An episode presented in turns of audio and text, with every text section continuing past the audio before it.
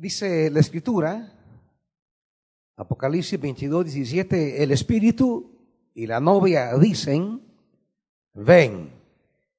Y el que escuche diga, ven. El que tenga sed, venga. Y el que quiera, tome gratuitamente del agua de la vida. Padre, en este contexto de preocupaciones, temores y aflicciones, y donde parece que hay una voz al unísono que transmite temores, pareciera que por doquier se oye terror, temor, miedo. Ante ese concierto de temor, necesitamos un concierto alterno, el concierto del Espíritu y la Iglesia, que en este contexto puedan tener una palabra de esperanza. Padre, sé que las realidades humanas nos conducen casi de manera natural nos empujan a unirnos a ese concierto de miedo. Por eso venimos ante ti porque tu palabra nos puede ayudar a, a tener un canto diferente, a poder ver esta realidad tenebrosa y delicada con ojos distintos y poder despertar en nosotros actitudes y acciones que armonicen más con tu señorío, que sintonicen mejor con tu reino. Padre, háblenos, desafíenos en el nombre de Jesús. Amén.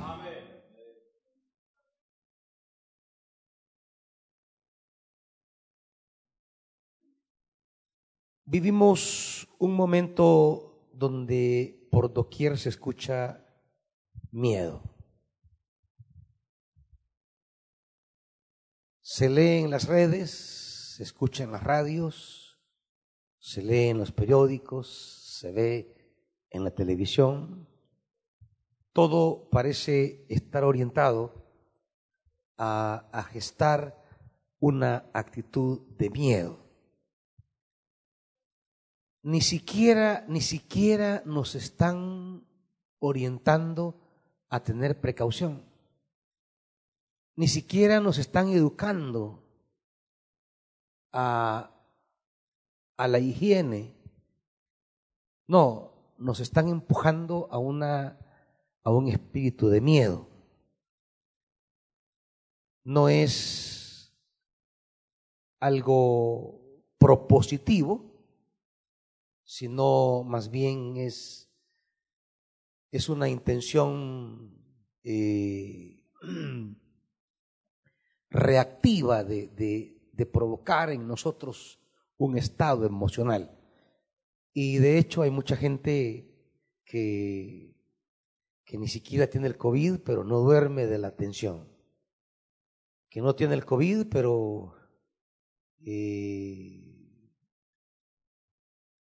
el espíritu de miedo respecto a la propagación de la enfermedad, a la incertidumbre de la economía, eh, les, da una vida de ansiedad, una, una, una mentalidad de acongoja, de tal manera que aunque no se está muriendo del COVID, pero se está muriendo ya de la, de la desesperanza, se está muriendo ya de la aflicción, se están ahogando ya en un vaso de agua. Porque eh, pareciera que, que todo está diseñado justamente hacia, hacia provocar esa, esa aureola, ese ambiente, esa burbuja de miedo. Y, aunque, aunque no, no negamos eh, la, la, dificultad que, que significa esta realidad en términos médicos y en términos económicos, no negamos que exista una, a la base de esto una, una situación eh, eh, complicada en, en ambos términos. Sin embargo, cómo interpretemos, con qué ojos la miremos, eso, eso ya depende no de la realidad, depende de dónde nos alimentamos para ver esa realidad. Porque esa es la realidad. Una pandemia que ha paralizado al mundo, una pandemia que ha cobrado vidas, una pandemia que tiene atemorizada a la gente. Y una pandemia que nos plantea una, una, eh, una carrera cuesta arriba en la economía al terminar eh, la parte sanitaria. Es cierto, ahí está. Ahora, pero cómo la interpretemos, cómo la leamos, con qué lentes la veamos, eso ya no depende de la realidad. Eso depende de, de, otras, eh, diríamos, de otros mecanismos, de otras fuentes. Eso depende ya de, de cómo veamos esa realidad. Y creo que aquí es donde está el problema más grande para la iglesia. Siento que nos estamos dejando dominar por una lectura que no se alimenta de la mirada divina. La iglesia es la que debe ver esta crisis desde la perspectiva de Dios y no desde los expertos en medicina o en economía. Está bien, ellos que hablen de la realidad, es su campo, es su especialidad, y está bien que estemos conscientes como iglesia de esa realidad. Pero esa realidad la debemos interpretar con una mirada distinta. La lectura que hagamos de eso, tenemos que hacernos con unos lentes del Espíritu. Y es aquí donde creo que estamos errando y estamos cojeando como iglesia en poder leer esta realidad con los ojos del Espíritu. Y a eso apunta la Escritura esta mañana, hermanitos. A la, a la, a la urgencia, a la necesidad de, de retomar el carácter fundamental de ser iglesia en el mundo. Y es leer la realidad desde la sabiduría, el discernimiento, el conocimiento del Espíritu de Dios. La iglesia es por excelencia esa comunidad que tiene acceso a los misterios divinos. Misterios que nos ayudan a entender y a interpretar los escenarios más oscuros que podamos vivir en la historia. Es que eso es lo que la Biblia nos plantea desde comienzo al final. ¿Y no acaso así comienza la Biblia? Pues con un escenario tenebroso, oscuro, desordenado, incierto, caótico. ¿No es acaso así como arranca la escritura? ¿No es así como inicia la historia humana, pues? ¿Y cómo nosotros que tenemos una escritura que nos habla de una realidad caótica en el inicio, vamos a caer en la, en la lógica del caos y no en la lógica del cosmos? El cosmos, esa palabra griega que significa orden, belleza, arreglo. Por eso de la palabra cosmos viene la palabra cosmético, que cuando las mujeres son un caos, viene el cosmético a poner orden. Y usted las mira, ¿va? usted las mira eh, eh, eh, descosmeticadas y encosmeticadas. Es una gran diferencia. Pero eso es. Arranca, arranca la escritura en un caos. La tierra estaba desordenada, vacía y en oscuridad. Es necesario que la iglesia recupere la mirada y las intenciones divinas sobre eso. Porque el Dios, el Dios que nos ha hablado en Jesucristo, y a quién pertenecemos es el Dios que no se dejó dominar por ese caos, que no se dejó vencer por ese caos. que no, que no le hizo desanimarse ese caos. El Dios de la Biblia con el que arranca la escritura es el Dios que a través del Espíritu comienza a moverse sobre la faz de las aguas, en ese vacío incierto, en esa oscuridad confusa, en ese desorden caótico, el Espíritu comienza. Y luego la palabra y al final dice, y vio Dios todo lo que había hecho y le pareció bueno en gran manera. Entonces nosotros, en esta pandemia, ¿por qué nos vamos a unir al concierto de tenebrosos, al concierto de, de miedosos, al concierto de caóticos? Si tenemos un Dios para el cual el caos no es la última palabra, sino el orden, la belleza, la esperanza, la vida. Entonces, estamos cometiendo un grave error, iglesia, cuando nos reducimos a replicar lo que el mundo está diciendo sobre este evento caótico del COVID-19. Es un evento que ha venido a poner al mundo patas arriba, que ha venido a causar una conmoción, una crisis, un desorden, un caos. ¿Pero qué? ¿Nos vamos a unir al concierto de desesperanza? ¿Nos vamos a unir al concierto de, de, temores? ¿Nos vamos a unir al concierto de miedos? ¿Vamos a hacer eco de las voces de desesperanza? ¿O vamos a irrumpir en ese caos con una palabra distinta, con una voz diferente, con un discurso alternativo y, es a esto lo que la palabra nos convoca esta mañana. La iglesia no puede ser réplica de la interpretación que la mayoría hace de esa realidad. La iglesia debe ser vocero del Espíritu en una hora de caos. La iglesia, como emisaria de Cristo, debe hablar diferente, debe tener una palabra distinta debe ver esa realidad, no la debe ignorar, no la debe tapar, no la debe cubrir, pero la debe ver con unos ojos distintos, la debe ver con una mirada diferente, la debe interpretar desde los designios divinos.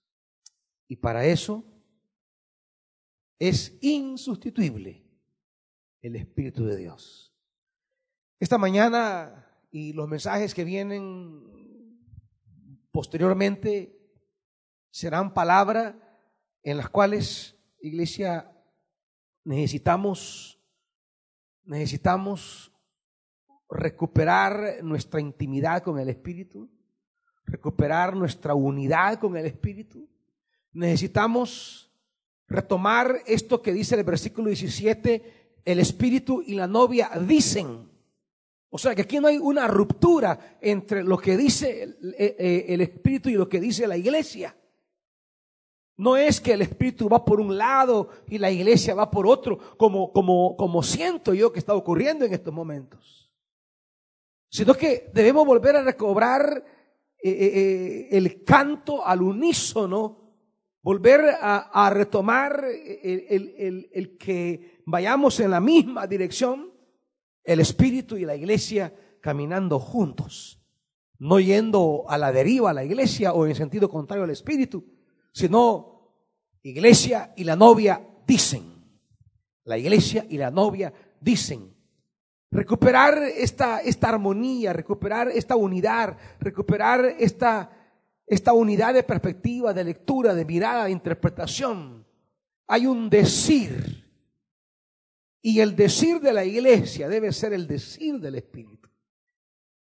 La iglesia debe decir lo que el Espíritu dice. Por eso el Espíritu va en primer lugar, el Espíritu. Y al Espíritu se une la iglesia, la novia, el Espíritu y la novia dicen. El Espíritu habla y la novia habla. Y la novia habla el lenguaje del Espíritu. La novia dice el pensamiento del Espíritu. La novia se une al canto del Espíritu. Hay una invocación, hay un grito, hay un clamor y la iglesia clama junto al Espíritu. Y, esto lo necesitamos retomar, hermanitos, porque si no retomamos esto, el Espíritu dirá una cosa y la iglesia dirá otra. Y no es posible que la iglesia esté diciendo lo que no dice el Espíritu. Y no es posible que la iglesia esté yendo en un camino, en una palabra, en una interpretación que no sea la del Espíritu. Necesitamos retomar esta, esta unidad que tiende a perderse con frecuencia, esta unidad que tiende a desorientarse, esta unidad que tiende a enfriarse, esta unidad que tiende a quebrarse. Iglesia, usted hermano, hermana, familias, congregaciones, necesitamos fortalecer, retomar, refrescar, renovar esta, esta, esta identidad que nos habla el versículo 17 esta mañana. El espíritu y la novia. El espíritu y la novia. El espíritu y la novia dicen. Eso, eso queremos en realidad. Ese es el anhelo de Dios esta mañana. Eso es con lo que se cierra la escritura. Esa, esa, la historia tiene sentido cuando la iglesia insertada en la historia se alimenta del Espíritu para poder interpretar la vida de los hombres, para poder interpretar los caminos de la historia, para poder interpretar los acontecimientos, los ires y venires. Ya vimos el día jueves cómo en un caos mundial que se dio de una hambruna, pues el Espíritu aparece para guiar a la iglesia eh, por caminos muy concretos, de modo que la iglesia no naufrague en los caos de la historia. La historia tiene sus caos y así nos lo demuestra la trayectoria bíblica. Cuando había un caos, por ahí aparece un hombre y dice el texto, pero, pero Noé halló gracia ante los ojos de Dios, porque Noé era un hombre justo, dice. O sea, en ese caos emerge una voz diferente. En ese caos aparece alguien que yendo contracorriente y representando a Dios en la tierra, dijo e hizo algo que luego de un segundo caos vuelve a traer esperanza. Cuando la tierra otra vez es un desorden y el agua cubre toda la, la tierra y, el mar ahoga la vida, ahí aparece alguien con una palabra diferente. En ese caos nos, nos sale al encuentro Dios con un arca y un arco. Nos sale al encuentro con un arca de salvación en el cual aquel que halló gracia por su justicia entra con su familia al arca que le permite salvarse, pero también Dios en ese caos se compromete con el hombre con un arco, un arco en el cielo, el arco de colores palabra de promesa, palabra de esperanza. De ese caos, Dios siempre emerge con una palabra distinta, salvándonos con arca y con arco. Dios, para Dios, el caos no tiene la última palabra. De ahí emerge una palabra de fidelidad, una palabra de promesa y en ese arco de colores en el cielo, Dios se comprometió a, nunca más a negar la vida. Y ahí va la historia. Detrás de cada caos, siempre Dios ha levantado una palabra diferente. Y la iglesia tiene que ser la que ponga la palabra de Dios hoy día. No es la iglesia la llamada a replicar eh, eh, eh, lo que los analistas están diciendo. ¿Para qué decir lo que los expertos ya están diciendo? Y ellos son más expertos que nosotros. Pero en lo que ellos no son expertos y en lo que la iglesia debe ser experta es en leer el caos desde la mirada divina. Es interpretar el desorden, la pandemia, desde la voz del Espíritu. Lo que necesita la humanidad es que como iglesia nos unamos al Espíritu y digamos una palabra sobre este caos. Eso es lo que necesitamos. Y es aquí donde vehemente, amados hermanos, yo quiero incitarles, exhortarles, animarles a que, a que hagamos una, una, una renovación de acercamiento de búsqueda, quizás con esos gemidos indecibles que habla la Biblia, de clamar al Espíritu Santo para poder eh, eh, armonizar con Él lo que, lo, que, lo que debemos decir al hombre hoy día. En este capítulo, cuyo epílogo comienza en el versículo 6, digamos que Apocalipsis 22 del 6 al 21 es el epílogo de Apocalipsis. O sea, una palabra final que se da en la marcha acerca de los elementos concluyentes de todo este libro. Y yo creo que lo primero, lo primero, lo primero que la iglesia debe hacer en este contexto es celebrar su fe. Yo creo que la iglesia no debe perder el carácter festivo. Este epílogo tiene un componente litúrgico muy fuerte. Del versículo 6 al versículo 21 están todas las señales dadas para saber que estamos ante una celebración.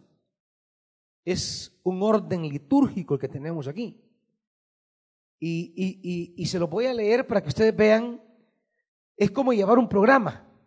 Es como, es como, es como tener un ordenamiento de un culto. Y donde hay una serie de personajes que aparecerán en este bloque.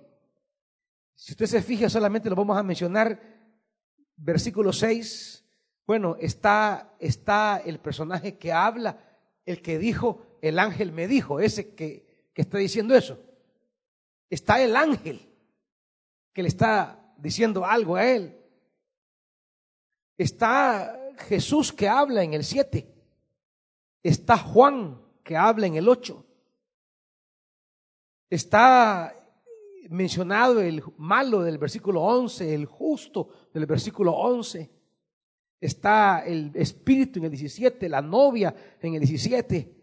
Jesús al final. O sea, hay varios personajes que forman parte de este escenario litúrgico, de este escenario cúltico. Y si usted se fija, van cada uno hablando como en un programa litúrgico.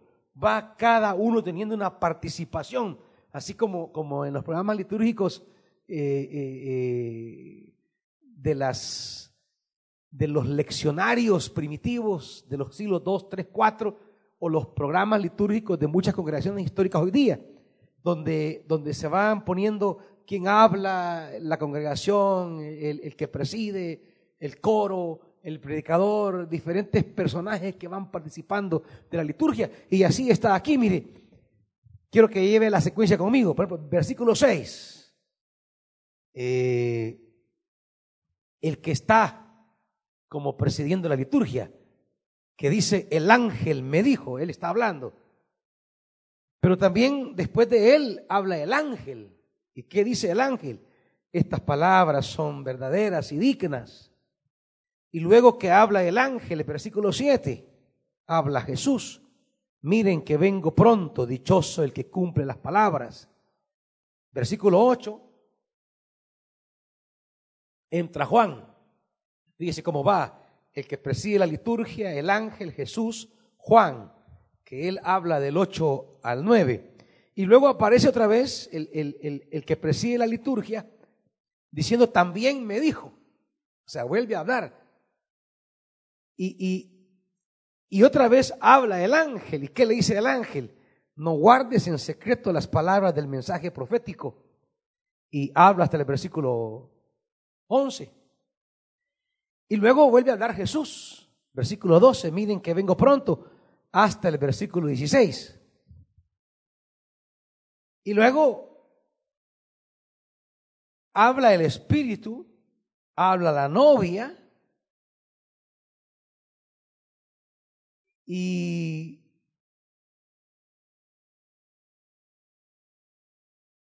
y habla de nuevo eh, el mensajero en el 20, vuelve a dar Jesucristo, sí, vengo pronto, habla la congregación, amén, ven Señor Jesús, y luego se cierra el culto diciendo que la gracia del Señor Jesús sea con todos vosotros.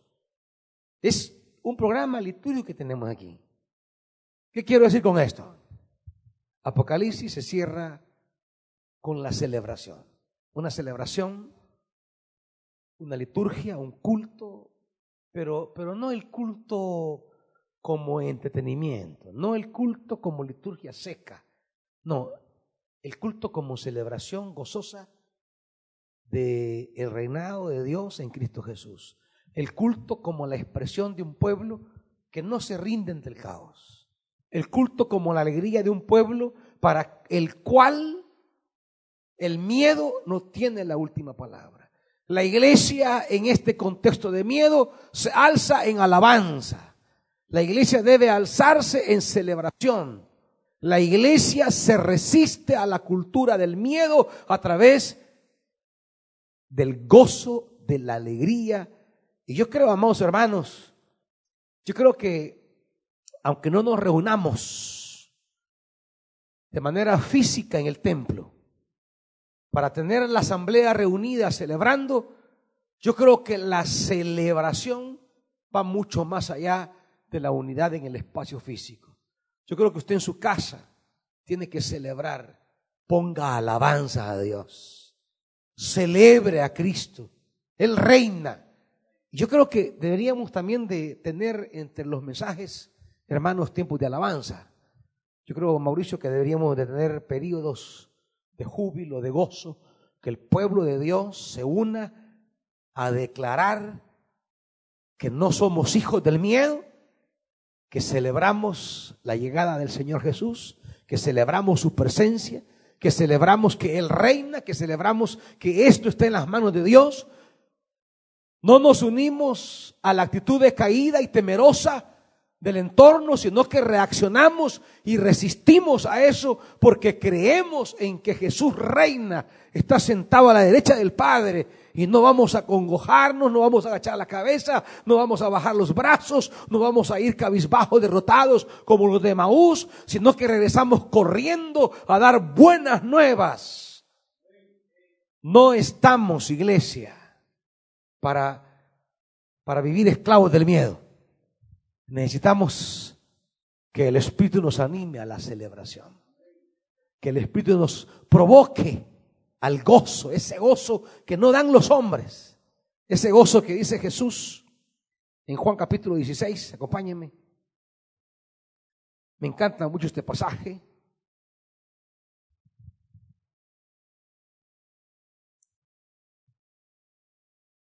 Versículo 21 del capítulo 16. Dice, la mujer que está por dar a luz siente dolores. Y, podemos decir que sentimos dolores, hermanitos. Mientras que el mundo se alegrará. Perdón, la mujer que está, porque ha llegado su momento. La mujer que está por dar a luz siente dolores porque ha llegado su momento. ¿Cuál es el signo de que ha llegado el momento? Los dolores. ¿Por qué tenemos entonces que ver con desesperanza estos dolores? ¿Por qué tenemos que ver como que esto es difuso. Los dolores nos anuncian la llegada de un momento especial, iglesia. ¿Por qué no leemos con esperanza el dolor? ¿Por qué no leemos con esperanza la aflicción? ¿Por qué tenemos que leerlo con una, con una, de, de una manera fracasada o frustrada? Dice, porque ha llegado el momento.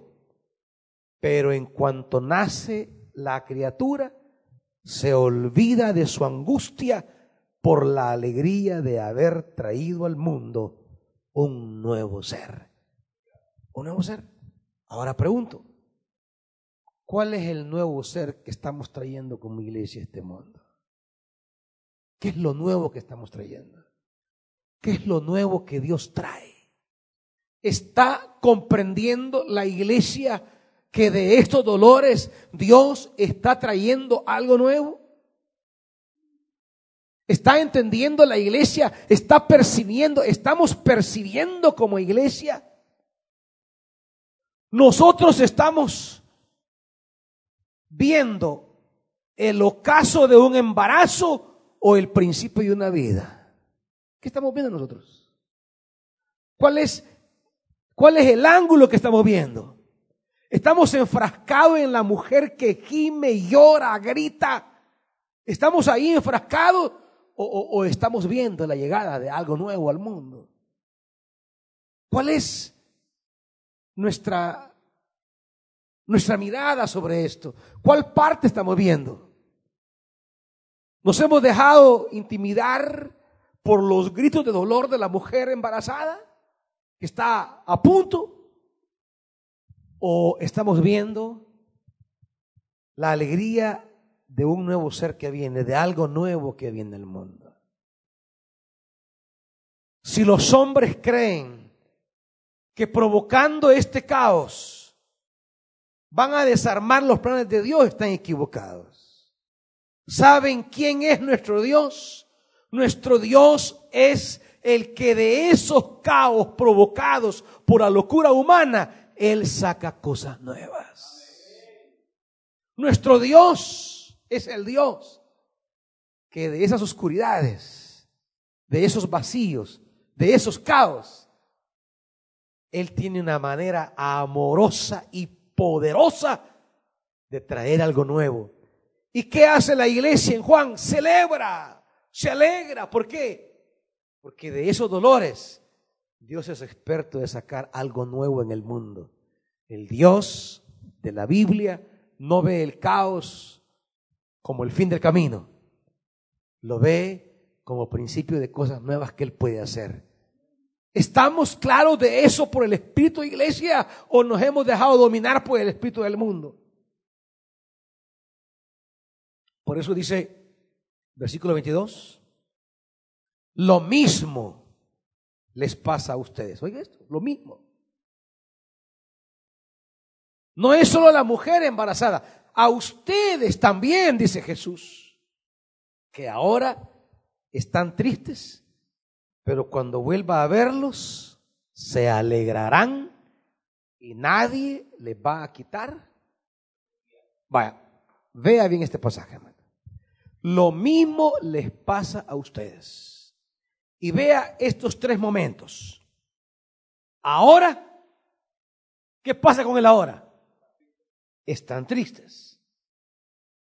Pero cuando vuelva a verlos, ¿qué? Se alegrarán. ¿Fruto de qué es la alegría?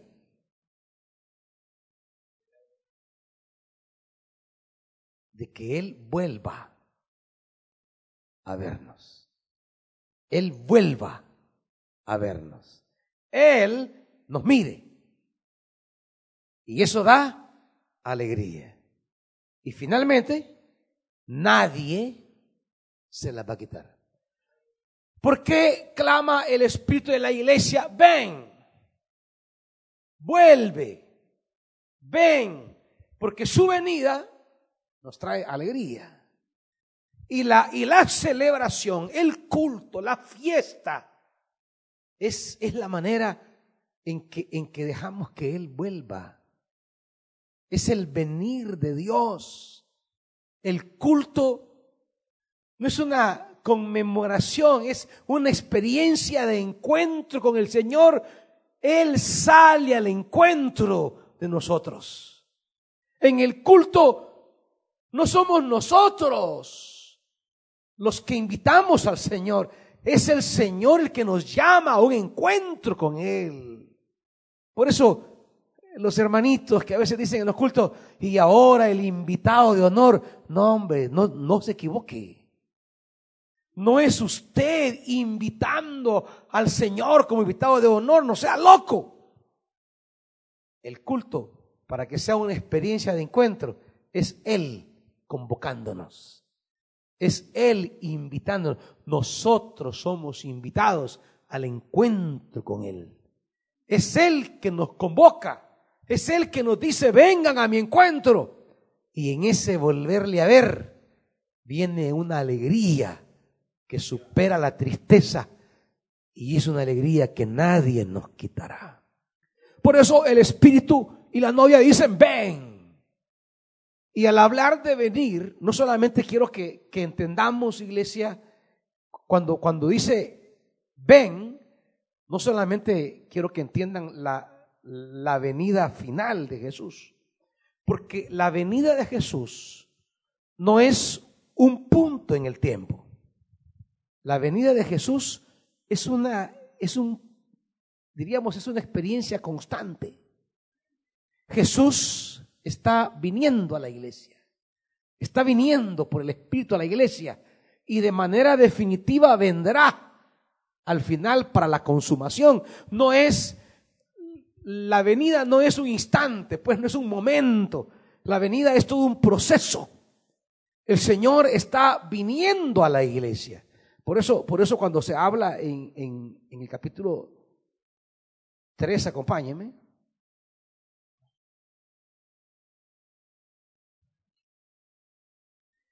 En el capítulo 3, en las cartas a las iglesias, se, se hablará de estas dos dimensiones la dimensión presente y la dimensión escatológica de la venida. El Señor que viene, el Señor que vendrá. Esto es así. El Señor que viene, el Señor que vendrá. Por eso dice, por ejemplo, por ejemplo en el capítulo 2, versículo 5, recuerda de dónde has caído, arrepiéntete y vuelve a practicar las obras que hacías al principio. Si no te arrepientes, ¿qué? ¿Qué dice? Iré. La venida del Señor. Iré y quitaré. Hay una venida aquí histórica. O sea, el Señor viene a la iglesia. Viene a lo largo de la historia. El Señor está viniendo a la iglesia porque el Señor está presente en la iglesia. No está ausente de la iglesia. Él viene. Viene para animarla, viene para juzgarla, viene para evaluarla, viene para enderezarla, viene para fortalecerla. Y es, esa es la tarea del Espíritu. Acercarnos, acercar a Cristo a nosotros, nosotros a Cristo, el Señor que viene, el Señor que visita y el Señor que vendrá de manera definitiva. Por eso dirá al final en el 3.11, vengo pronto, aférrate a lo que tienes para que nadie te quite la corona. Ahí está el Señor que viene para remover el candelero, visitas históricas a la iglesia y el Señor que vendrá en el 3.11, la doble perspectiva de la venida del Señor. A veces pensamos en la venida del Señor como una cosa únicamente al final, allá un acontecimiento, un punto en el tiempo, no, no. La venida del Señor es una realidad constante. por eso nosotros no creemos en la segunda venida. Porque no es el término para hablar la Biblia de la segunda venida. La Biblia no dice así. La Biblia dice la venida del Señor. No dice la segunda venida. La segunda venida es un término que, que, que inventaron los dispensacionalistas para hablar de dos venidas. Pero la Biblia no habla de dos venidas. La Biblia habla de la venida del Señor. El vino, viene y vendrá. Esa es toda la perspectiva de, de la venida del Señor. Estamos, estamos anhelando por el Espíritu que Él venga, pero también que Él vendrá. Al Señor que viene, al Señor que vendrá. Cristo viene. Y cuando llega a la iglesia, en ese encuentro de adoración, Cristo viene en la adoración, Cristo viene en la palabra, Cristo viene en la voz del Espíritu, Cristo viene en la comunión de los creyentes, Cristo viene en el testimonio poderoso al mundo, Cristo viene en la labor que la iglesia realiza por el Espíritu y el Evangelio.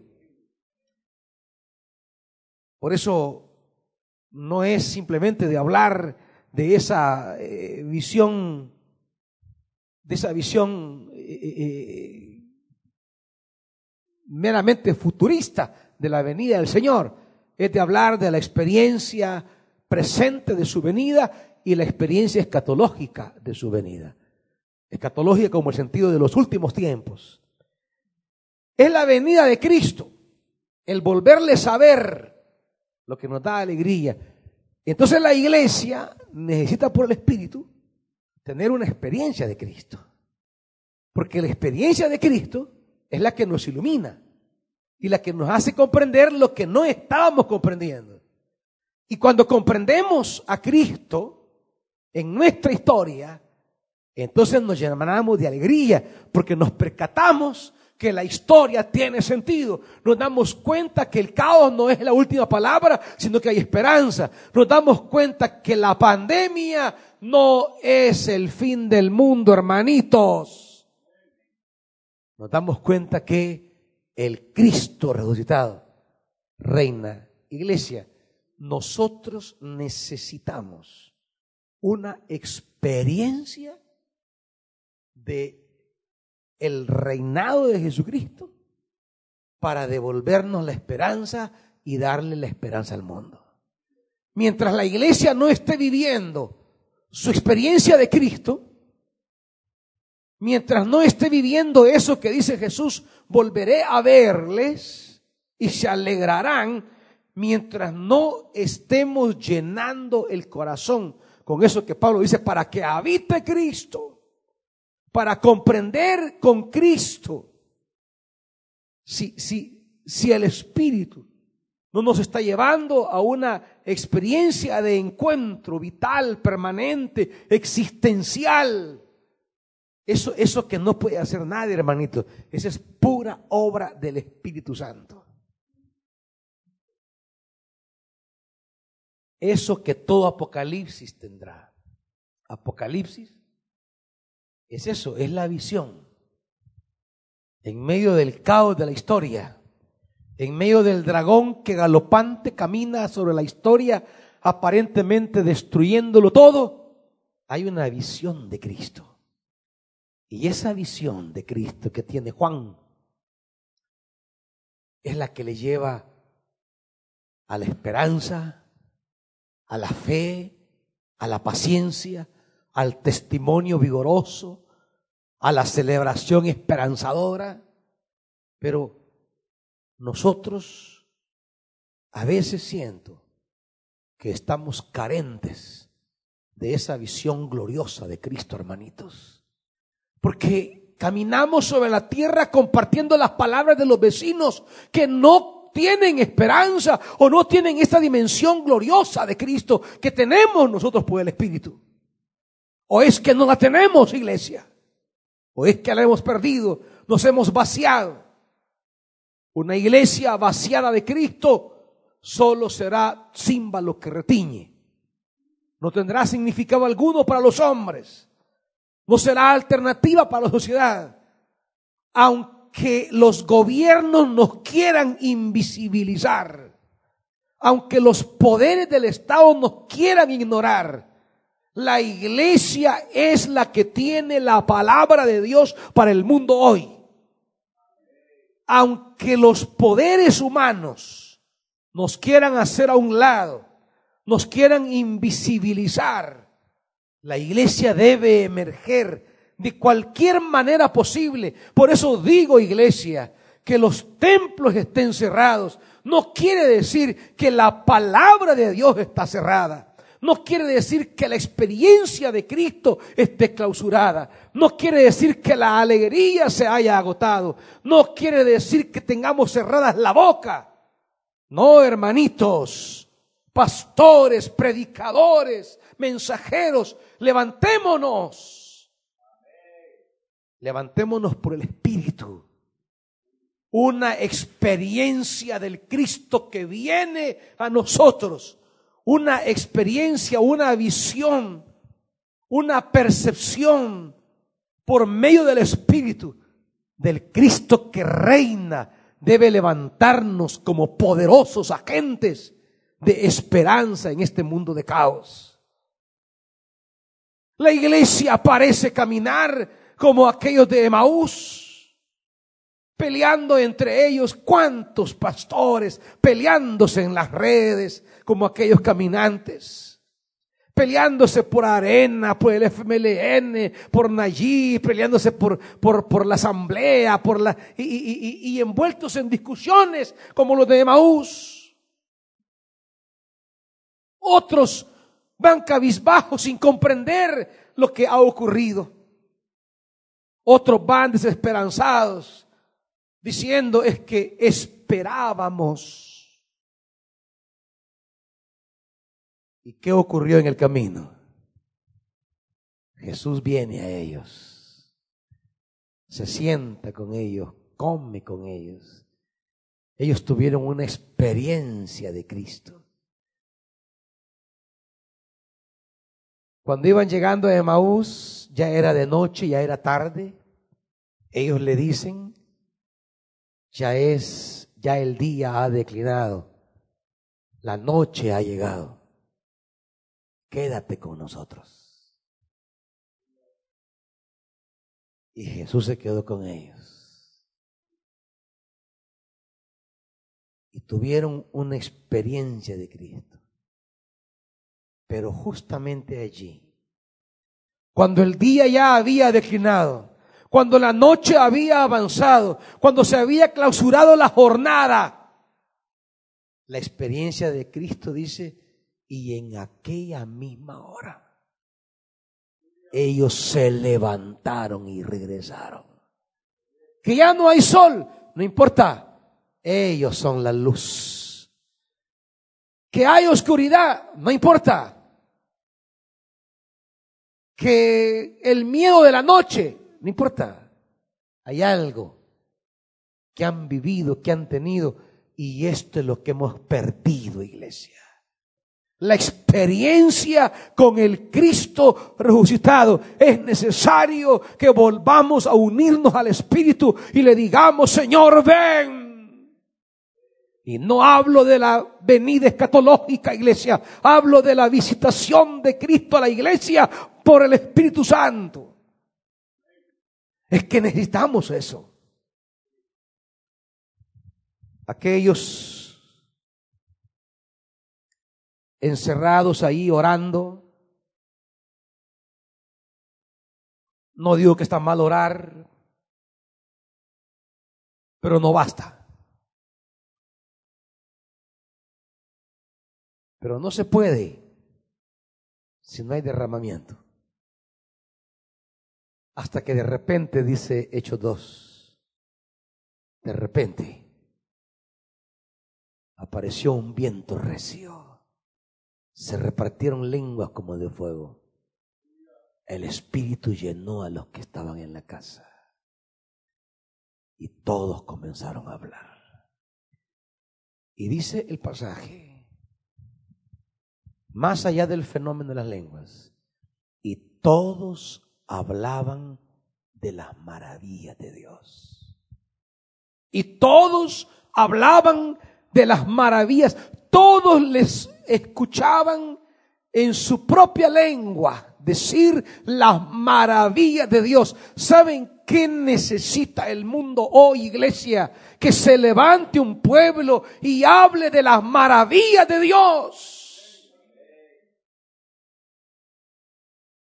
Y no eso dice que somos, pues. Primera Pedro. ¿No eso es lo que decimos nosotros, pues?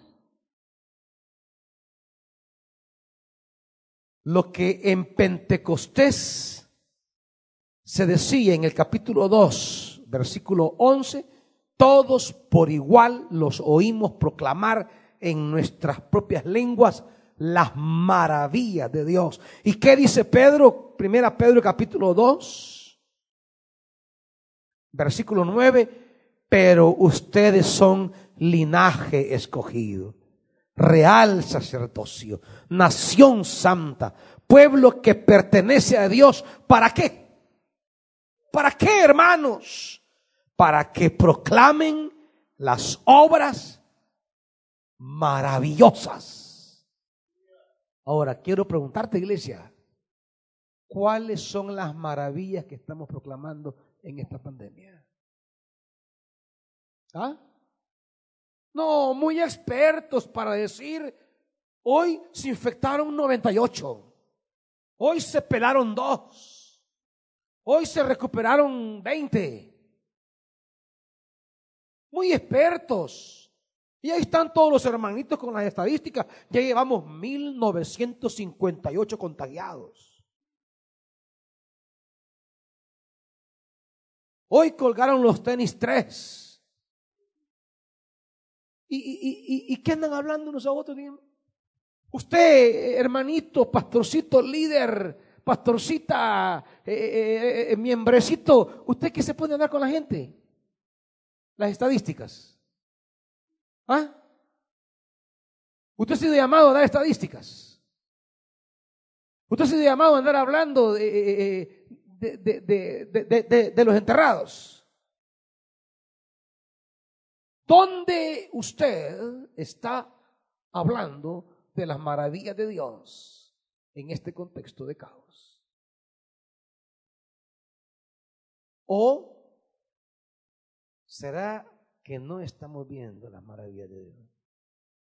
No las captamos porque nos hemos desconectado del único que nos permite ver las maravillas de Dios, el Espíritu de Dios. Él nos da acceso a una información muy privilegiada, muy especial, donde no podemos acceder por nuestras propias fuerzas, no podemos acceder por nuestros propios medios, no podemos acceder por nuestras capacidades, accedemos a los misterios de Dios. A mí me encanta siempre ese pasaje de Corinto, acompáñenme, porque, porque siento que no hemos explotado la, la, la trascendencia de este pasaje.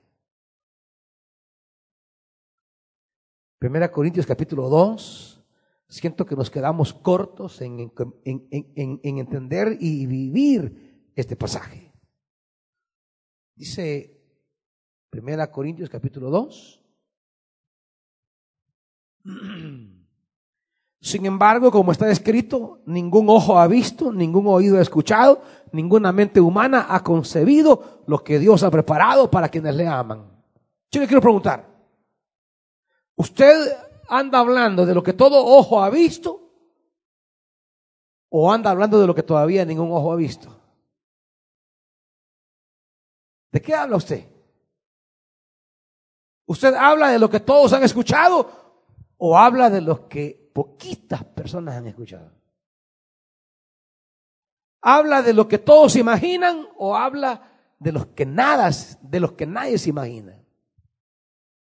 Porque, porque si usted habla lo que toda la gente ve, si habla de lo que toda la gente oye, si habla de lo que toda la gente se imagina, quiere decir que usted tiene su mirada y su oído puesto en el mundo y la sociedad, los medios de comunicación, su alimento son los diputados, el presidente, el Ministerio de Salud y todos los noticieros. Pero si usted habla de lo que ningún ojo ha visto, si usted habla de lo que ningún oído ha escuchado, si habla de lo que nadie se ha imaginado, quiere decir que usted está viendo, oyendo y entendiendo algo que no es de los hombres, que le pertenece a Dios.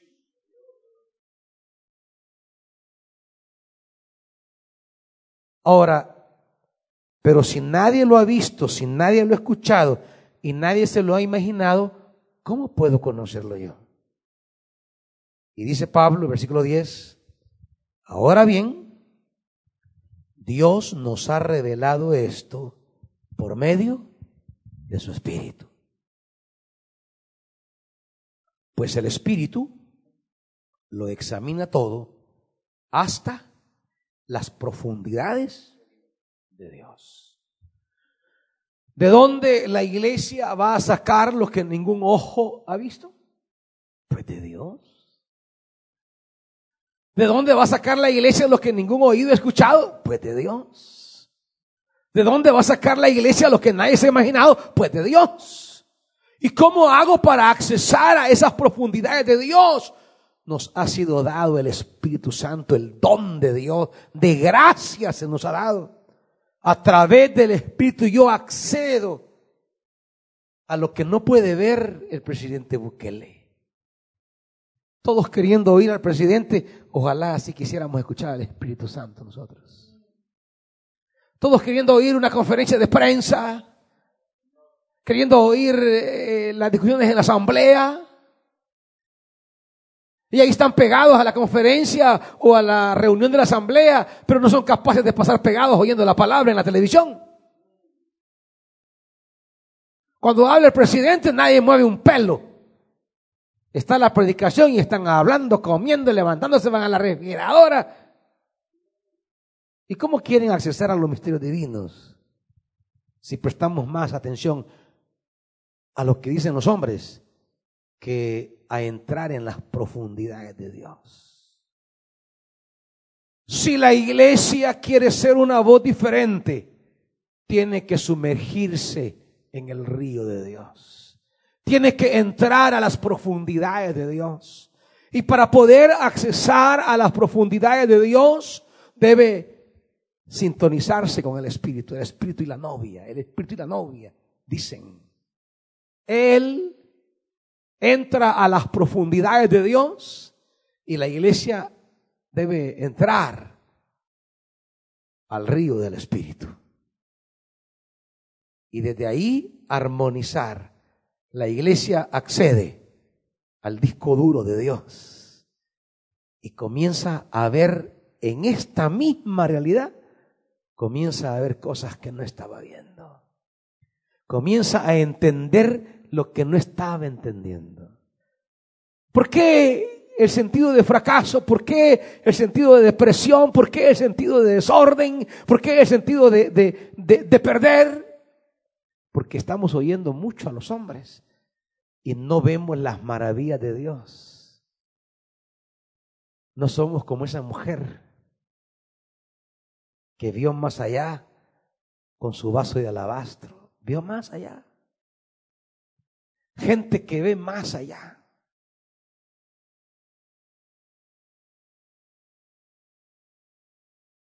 En la historia bíblica Dios espera siempre redimir al mundo en esas parejas. El espíritu y la novia, el espíritu preparando la novia de Jesús. Es el amigo del novio que prepara la novia. Porque así obrado siempre Dios. Al principio, tanto los dos testamentos, el antiguo y el nuevo, comienzan con parejas. En Génesis es Adán y Eva. En Mateo es José y María. Parejas a quienes Dios les habla, les encarga. Y, y José y María es una pareja que tenemos todavía que estudiar muchísimo más. Porque ellos son Ellos son el comienzo del mundo otra vez. Para proveer una descendencia, una descendencia de vida y de esperanza. Pero ambos estuvieron abiertos al Espíritu. Aquellos se abrieron a la serpiente. Aquellos escucharon a la serpiente. Adán y Eva escucharon a la serpiente y la serpiente los envenenó. Su lectura de la realidad era lo que la serpiente decía. Y ellos terminaron diciendo lo que la serpiente decía. José y María son el nuevo Adán y la nueva Eva que, que en lugar de escuchar a la serpiente, oyen al Espíritu, oyen al mensajero de Dios y ambos abren sus corazones al Espíritu y en la medida que se abren al Espíritu son una pareja que cumplen ese papel tan fundamental de proveerle al mundo una descendencia redentora. En el Evangelio de Mateo es José quien abre su corazón constantemente a lo que el ángel le invita y le convoca a ponerle nombre al niño. Y abre su corazón cuando el ángel se lo lleva a Egipto y abre su corazón cuando regresa y cuando va de nuevo a Nazaret. Es, es, el hombre que se abre al Espíritu para, para leer la realidad desde, desde el Espíritu y no desde los hombres. En Lucas es María, la que es movida por el Espíritu y ella se abre como sierva del Señor. Y es la que movida corre a donde Elizabeth. Y es la que movida por el Espíritu entona un canto fantástico.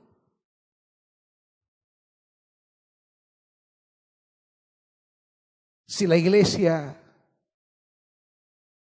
de verdad quiere llegar a ser esa, esa, esa esposa del Cordero porque es novia. Si de verdad quiere, quiere, quiere, quiere llegar a, a, ser desposada al final, tiene que apegarse más al Espíritu. Porque el Espíritu la está preparando.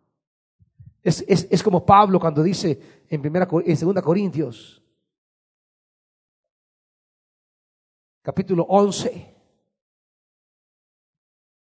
Pablo como instrumento del Espíritu, trabajando por el Espíritu. Él habla de su ministerio como, como un ministerio extensivo del Espíritu. Que es lo que va a proponer en los capítulos 3 y 4. Ministro de un nuevo pacto. El pacto del Espíritu. Y, es, y él se mira a sí mismo como, como, como, como alguien que por el Espíritu. Dice capítulo 11, versículo 2 Segunda Corintios, el celo que siento por ustedes proviene de Dios, pues los tengo prometidos a un solo esposo, que es Cristo, para presentárselos como a una virgen pura. El ministerio apostólico como, como extensivo del ministerio del Espíritu es este. Este es el ministerio del Espíritu. El Espíritu nos tiene prometidos a un solo marido, que es Jesucristo, para presentarle a la iglesia como una virgen pura. Está hablando de una iglesia que sea capaz en la historia de responder a las intenciones divinas y no, y no a las locuras humanas. La iglesia no está para hablar lo que todos han oído. No está para decir lo que todos han visto. No está para proclamar lo que todos han imaginado. La iglesia está para entrar en los secretos de Dios, donde no ha entrado ojo, oído ni mente. Y desde ahí, por el Espíritu, regresar a la historia y hablar de las maravillas de Dios. Hablar de los prodigios divinos decirle al mundo, señores, esta pandemia es dolor de parto que trae algo nuevo en la historia, algo maravilloso. Dios está haciendo algo.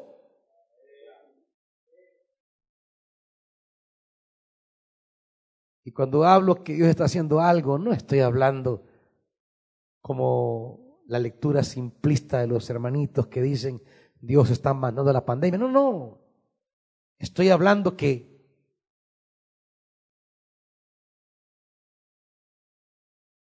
en este escenario Dios está convirtiendo este escenario de caos y desesperanza en algo que viene maravilloso. Y tú no lo sabes, iglesia lo dice. Tú no lo has visto, no ni siquiera, ni siquiera te lo imaginas en este momento. Muchos están angustiados y abatidos por gusto, porque ni siquiera se percatan de lo que Dios va a hacer. Ni, ni, siquiera se dan cuenta de lo que Dios va a levantar. Usted no sabe, iglesia. Usted no sabe lo que Dios puede levantar de esto, de ese viernes de muerte. Jesús levantó un domingo de resurrección. De ese envuelto en sábanas y sellado en una tumba con una piedra y el sello imperial y la guardia imperial. Dios levantó la victoria y somos partícipes de esa victoria. Dios en Cristo, en la historia, siempre está levantando cosas nuevas. Y entre más doloroso parezca, más glorioso será. ¿Por qué tenemos que tener una lectura fatídica del caos? Si tenemos un Dios que del caos, la muerte, la oscuridad y el vacío, Él saca cosas preciosas, cosas hermosas. Y no han leído el alfarero, pues, de Jeremías. Y agarró el lodo y, pum, se arruinó la vasija. Y no se acuerdan qué hizo el alfarero. Lo que dice el profeta. Tomó esos ocho pedazos e hizo una vasija mejor.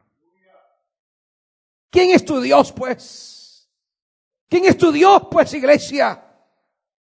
El Dios de esta palabra, al cual predicamos y creemos, es el Dios que de eso, de ese, mundo embarrado, Él lo toma y hace algo preciosísimo.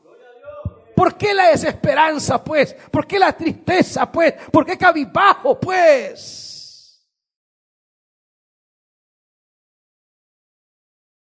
Prorrumpe en júbilo, iglesia. Por eso Isaías, que usa mucho la metáfora de, de, de Dios e Israel como esposos,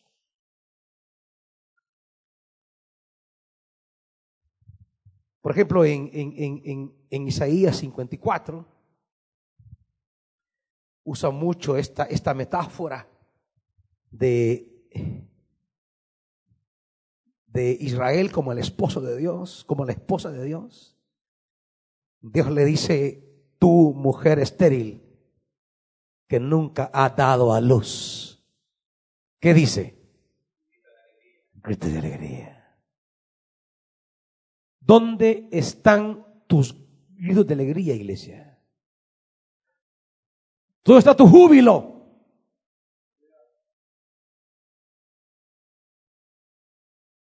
Usted, Mauricio, como ministro, tiene que ministrar con júbilo. No por ritmo, no por eh, eh, eh, sentimiento, no, no. Por la convicción de ver por el Espíritu cosas que nadie ha visto, nadie ha oído, ni las ha visto jamás, ni las ha imaginado. El que ministra tiene que ministrar habiendo visto, oído cosas que están en las profundidades de Dios. Y entonces viene a inspirar adoración, fe, esperanza, porque su fuente, su móvil, su motor, su impulso son las cosas que ha visto en las profundidades de Dios por el Espíritu Santo. Tú que nunca tuviste dolores de parto, prorrumpe en canciones y grita con júbilo. No temas, porque no serás avergonzada. No te turbes, porque no serás humillada. Olvidarás la vergüenza de tu juventud y no recordarás más el oprobio de tu viudez, porque el que te hizo es tu esposo. Su nombre es el Señor Todopoderoso. Tu Redentor es el Santo de Israel. Dios de toda la tierra es su nombre. El Señor te llamará como a esposa abandonada, como a mujer angustiada de espíritu, como a esposa que se casó joven tan solo para ser rechazada. Te abandoné por un instante pero con profunda compasión volveré a unirme contigo. Aleluya. Por un momento, en un arrebato de enojo, escondí mi rostro de ti, pero con amor eterno te tendré compasión.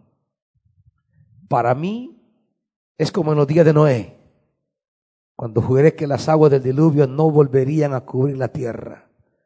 Así he jurado no enojarme más contigo, ni volver a reprenderte aunque cambien de lugar las montañas y se tambaleen las colinas, no cambiará mi fiel amor por ti, ni vacilará mi pacto de paz, dice el Señor que de ti se compadece.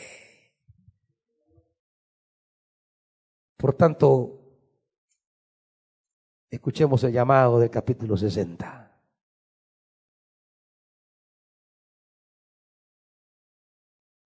Este es el resultado, iglesia. Levántate y resplandece. Levántate y resplandece. Estar en cuarentena no es estar postrado ni apagado, hermanitos. Estar encerrados en casa no es estar eh, eh, eh, ni dormidos, ni empantanados, ni, ni, ni, ni encuadrados ahí. Tenemos que resplandecer levántese y resplandezca. Es por el Espíritu Santo. Vea de qué manera, de qué forma yo anhelo que el Espíritu despierte. Despierte a todos los ministros de niños y niñas para que el Espíritu les ilumine sobre maneras creativas, maneras eh, que, no han ocurrido. Nadie se ha imaginado, ningún ojo lo ha visto, ningún oído lo ha oído, cómo ministrar niños en pandemia. ¿Ustedes creen que no se puede? Claro que se puede. ¿Y quién nos lo va a revelar? El Espíritu. El Espíritu. ¿Qué formas? ¿Qué caminos? Ahí todos los predicadores de Chiquicolumna deberían entrar en los secretos de Dios, entrar en las profundidades de Dios y decirle, enséñanos maneras creativas de ministrar a niños y a niñas en este contexto. Para no hacer siempre lo mismo, para no hacer lo que todos los ojos ven, lo que todos los oídos hacen, maneras nuevas. Todos los que ministran jóvenes, Así como con los niños, desde el pastor de niños hasta los predicadores, el pastor de jóvenes y todos sus predicadores. Cómo entrar a las profundidades de Dios para ministrar jóvenes. ¿De qué manera? ¿De qué formas? La multiforme gracia de Dios genera multiformas para ministrar. ¿Por qué nos vamos a reducir ¿Por qué no vamos a buscar? Levántate, resplandece. Todas las columnas familiares de su pastor a cada predicador. Hay que hundirse en los secretos de Dios para descubrir maneras de cómo ministrar al pueblo. Las mujeres han tenido una excelente idea de sacar publicaciones para, para, administrar mujeres. Buenísimo. Es el comienzo. Puede haber muchas más maneras. ¿Dónde están esas maneras? E, e, en, las profundidades de Dios. Aquí Villoga ha descubierto tantas cosas para ministrar a través de esto y está empezando. No se debe detener ni conformar con una, dos o tres. Hay que seguir las multiformes maneras que vienen de la multiforme gracia centros de predicación. O sea que la cuarentena paraliza la gracia. O sea que la cuarentena detiene el Evangelio. Somos herederos de una estirpe donde ni la crucifixión, ni la persecución, ni la aniquilación jamás detuvo el Evangelio. Nosotros seremos la generación de la cobardía acaso. ¿Seremos nosotros la generación que se deja vencer por una pandemia? ¿Acaso seremos nosotros el punto final de una historia? ¿O vamos a emerger, como dice, levántate y resplandece que tu luz ha llegado? La gloria del Señor brilla sobre ti. Mira, como al principio de Génesis, las tinieblas cubren la tierra y una densa oscuridad se cierne sobre los pueblos. ¿No es acaso esta la pandemia? Pero, ¿qué? La aurora del Señor brillará sobre ti. Sobre ti se manifestará su gloria. Levántate, iglesia. Es tiempo de avivar la llama del Espíritu en nosotros. Es tiempo de intimar con el Espíritu. Para accesar a los misterios de Dios y traer de ahí una palabra en la que nos unamos, Espíritu y la novia, el Espíritu y la novia. Al encuentro con Cristo. Y entonces, dice el 18, ya no se sabrá de violencia en tu tierra, ni de ruina y destrucción en tus fronteras, sino que llamarás a tu muro salvación y a tus puertas. Lo que estamos hablando. La salvación son las maravillas de Dios. La alabanza es la respuesta de la iglesia cuando contempla esas maravillas. Ya no será el sol tu luz de día, ni con tu resplandor te alumbrará la luna, porque el Señor será tu luz eterna, tu Dios será tu gloria. ¿Es de verdad Dios nuestra gloria? Tu sol no volverá a ponerse ni menguará tu luna, será el Señor tu luz eterna y llegarán a su fin tus días de duelo entonces todo tu pueblo será justo y poseerá la tierra para siempre. Serán el retoño plantado por mí mismo, la obra maestra que me glorificará. El más débil se multiplicará por miles y el menor llegará a ser una nación poderosa. Yo soy el Señor. Cuando llegue el momento, actuaré sin demora. El Espíritu y la novia dicen, ven. Bendito Dios. Necesitamos eso, iglesia. Y cierra el pasaje con una invitación. El que escucha, diga ven. Y el que tenga sed, venga. Y el que quiera tomar gratuitamente que tome agua de la vida, el que quiera. El que quiera, el que tenga sed. A veces, en la marcha del camino del Evangelio, en el trabajo, los que estamos en este ministerio, los que estamos caminando, a veces nos da sed.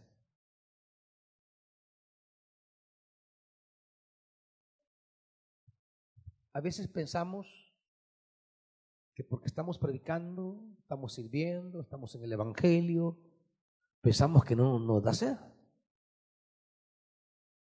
Pensamos que como estamos, eh, eh, eh, no, no, no. Él en la cruz dijo, sed tengo. Nosotros, en la marcha del Evangelio, también llegamos a tener sed. Pero nos engañamos creyendo que no tenemos sed. ¿Y saben qué pasa? Creemos que porque predicamos, servimos, estamos en actividad, creemos que, que, eso basta para saciar la sed. Quiero decirles que eso no nos quita la sed. Eso nos puede dar más sed. Todo el ministerio que hacemos cansa y da sed. ¿Y saben cuál es el problema? Que no reconocemos y no vamos a la fuente del Espíritu a beber. Yo les digo a todos mis hermanos aquí, y todos siempre se los he dicho, los que estamos más ocupados somos los candidatos números uno a perder el rumbo.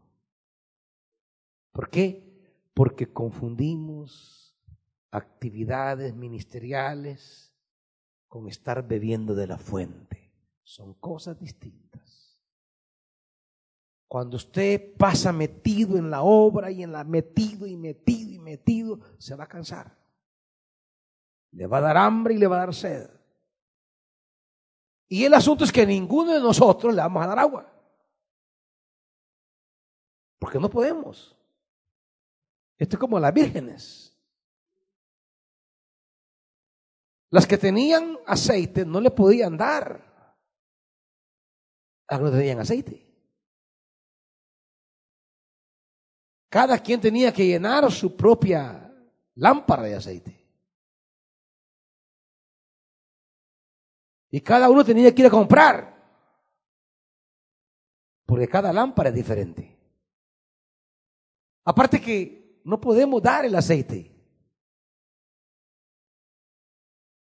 Porque nosotros nos damos aceite. Es el Espíritu que da todo esto. Cuando fueron a buscar aceite, ya era demasiado tarde. Tenga cuidado, hermanito no sea que vaya a buscar aceite demasiado tarde y el Señor nos visite en una avenida y usted andaba buscando el aceite en ese momento. Cuando vinieron aquellas con sus lámparas llenas de aceite, por gusto, la puerta estaba cerrada. Para todos los que estamos en este ministerio, tenemos que ir a la fuente a beber.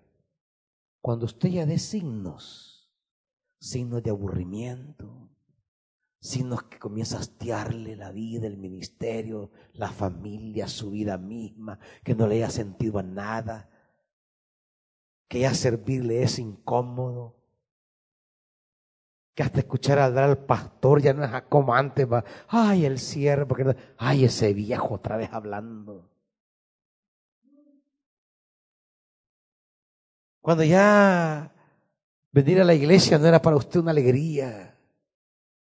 ¿Sabe una cosa? Tiene sed.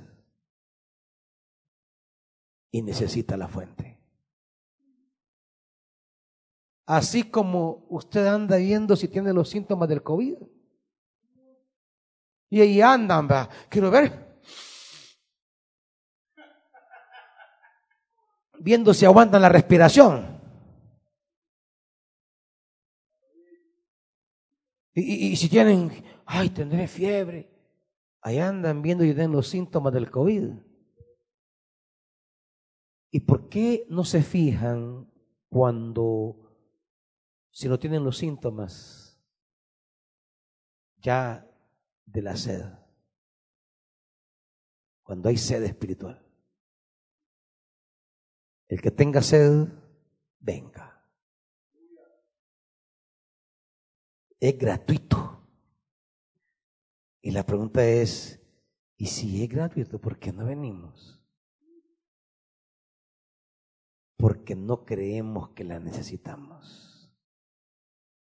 Creemos que estamos con todo. Y por gusto, ya no. Ya no. ¿Creen que están con todo, pero no.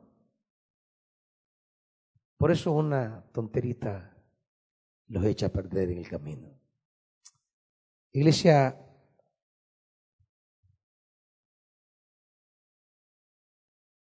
la palabra de Dios esta noche, este, esta mañana, perdón, bueno, tarde ya, nos desafía a intimar con el Espíritu.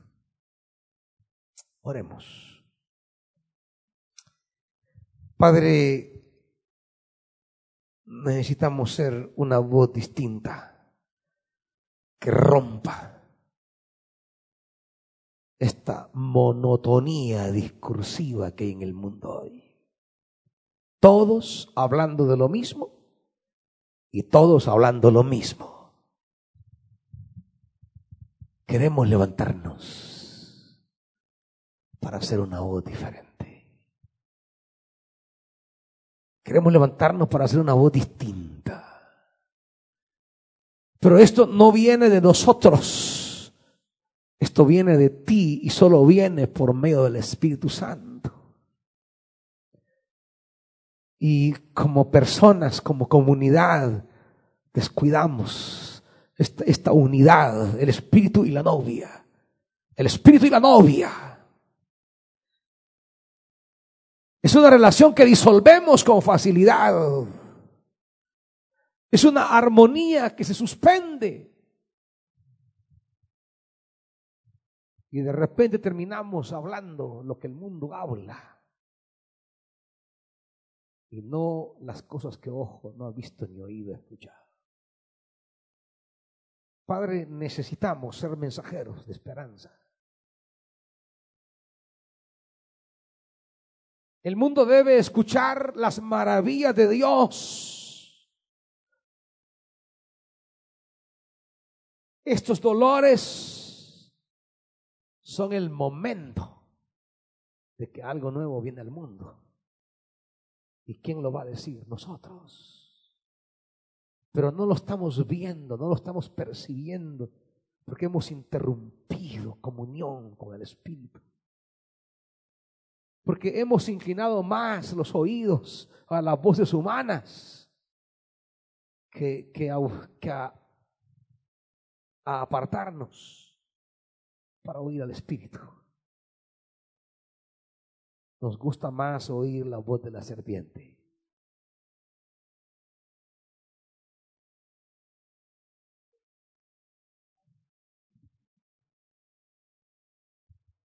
Nosotros no somos dioses. Tú eres el Dios, el Dios que reina. Y es de ti que debemos recibir la comprensión sobre la historia y el mundo. Y no lo estamos haciendo como debemos, Señor. Espíritu Santo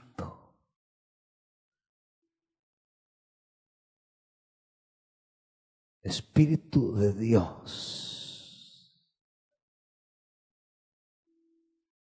renueva Pentecostés entre nosotros.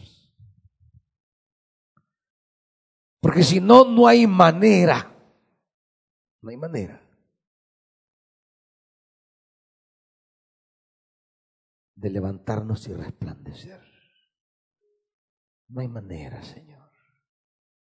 Espíritu de Dios, en el nombre de Jesús, visita a tu amada esposa. Visita, Dios, a tu iglesia, la novia. Visítanos. En cada iglesia, en cada comunidad, Que dejemos de estar peleando como los de Maubus. Y que mejor te digamos, el día ha declinado, la noche ha llegado. Quédate con nosotros. Quédate con nosotros. El día se ha ido, la noche parece reinar quédate con nosotros. tú con nosotros, nos mostrarás lo que no estamos viendo. Nos enseñarás lo que no estamos oyendo. Nos permitirás comprender lo que no estamos entendiendo. Y tú con nosotros nos lo harás comprender y nos levantaremos y contaremos las maravillas. No habrá camino que nos detenga, no habrá oscuridad que nos impida.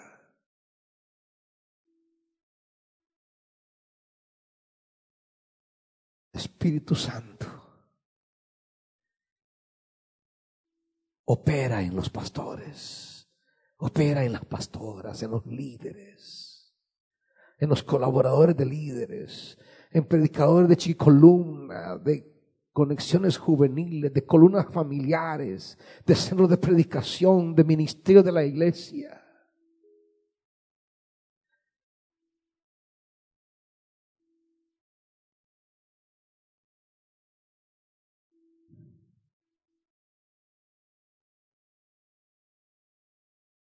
Hay algo más que el pan. No solo de pan vivirá el hombre, dice tu mensaje sino de toda palabra que sale de la boca de Dios. Y es esa palabra la que nos estamos encontrando. Esa palabra es la que necesitamos decir al mundo hoy. Háblanos, Padre, por medio de tu Santo Espíritu. Haznos entender, haznos comprender en el nombre de Jesús. Amén. Dios les bendiga, amados hermanos, queridas hermanas, a buscar al Espíritu, a meternos con el Espíritu, para que se diga el Espíritu. Y Betania dicen, amén.